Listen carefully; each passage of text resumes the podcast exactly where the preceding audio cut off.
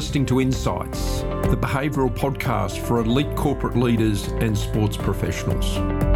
If you're looking for exceptional performance and taking your career to the next level, then this show is a shortcut for you.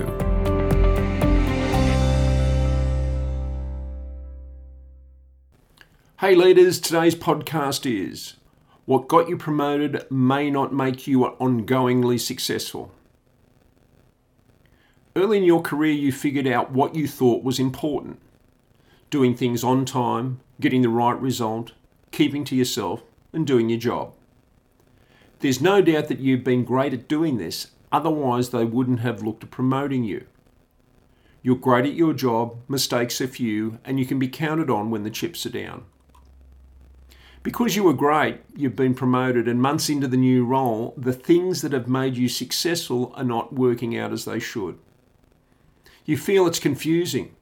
Surely you were promoted because you were good at what you did. And it goes without saying, if you've been rewarded with a promotion, then it makes sense to amplify what you're good at, right?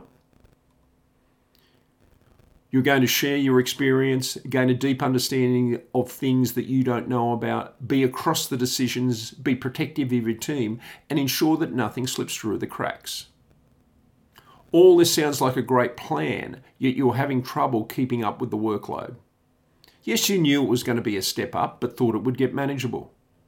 You're working long hours and still not across everything.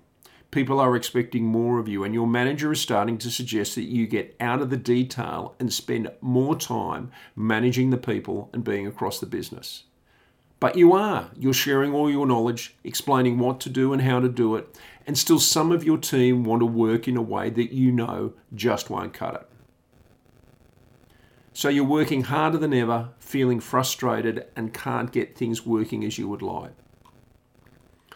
Recent research has shown that what rockets you to the top of middle management is the exact same behaviours which limit and stall your career in the senior management ranks. The top three, six are listed, previous success behaviours which quickly turn into derailers are number one, being I focus versus we. The transition from looking after your own operational area to supporting peers at times at the expense of your own area is a critical change. Like moving from managing to leading. Your impact is now expected to be across the business, not just in your own operational area. Two, getting the people right, not just the task. Senior management is about building a culture, creating a high performing team, enabling others to be their best not making sure the monthly report has no errors. Talented, autonomous people don't enjoy working for someone who they feel doesn't trust them or give them enough scope to do their job the way that they want. Three, working in the business, not on the business. Time to be thinking about where your team is headed, how they interact with internal and external customers, working out how to be the best and to leverage resources across the business and taking a whole company approach are key traits of successful senior management. These traits are often discouraged at middle management levels. So, getting your approach right is crucial when starting a new role. And we know how you start the new role is likely how it will continue. The reputational cement can set quickly when you move into a new role, and you want to make sure that others are saying positive things about your transition into your new role.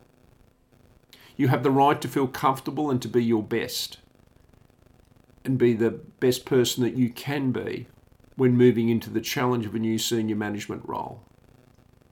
Here's the three questions to ask prior to starting your new role.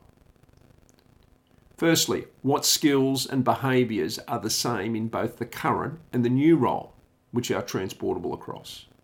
Secondly, what skills and behaviours are redundant between the old role and the new role? And thirdly, what skills and behaviours are totally new and must be learnt to make the new role a great success? What's your approach to ensuring that your transition into a senior management role goes off with a bang? Before I let you go, there are two things I'd like you to do.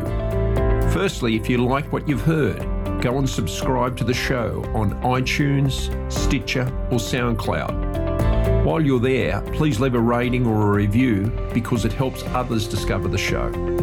Secondly, I want you to grab the first chapter of my internationally published book, Fit When Talent and Intelligence Just Won't Cut It. Inside this book, you'll get a step by step guide on how the elite perform at their highest level. The first chapter is 100% free of charge, and you can get immediate access at warrenkennaugh.com slash see the science.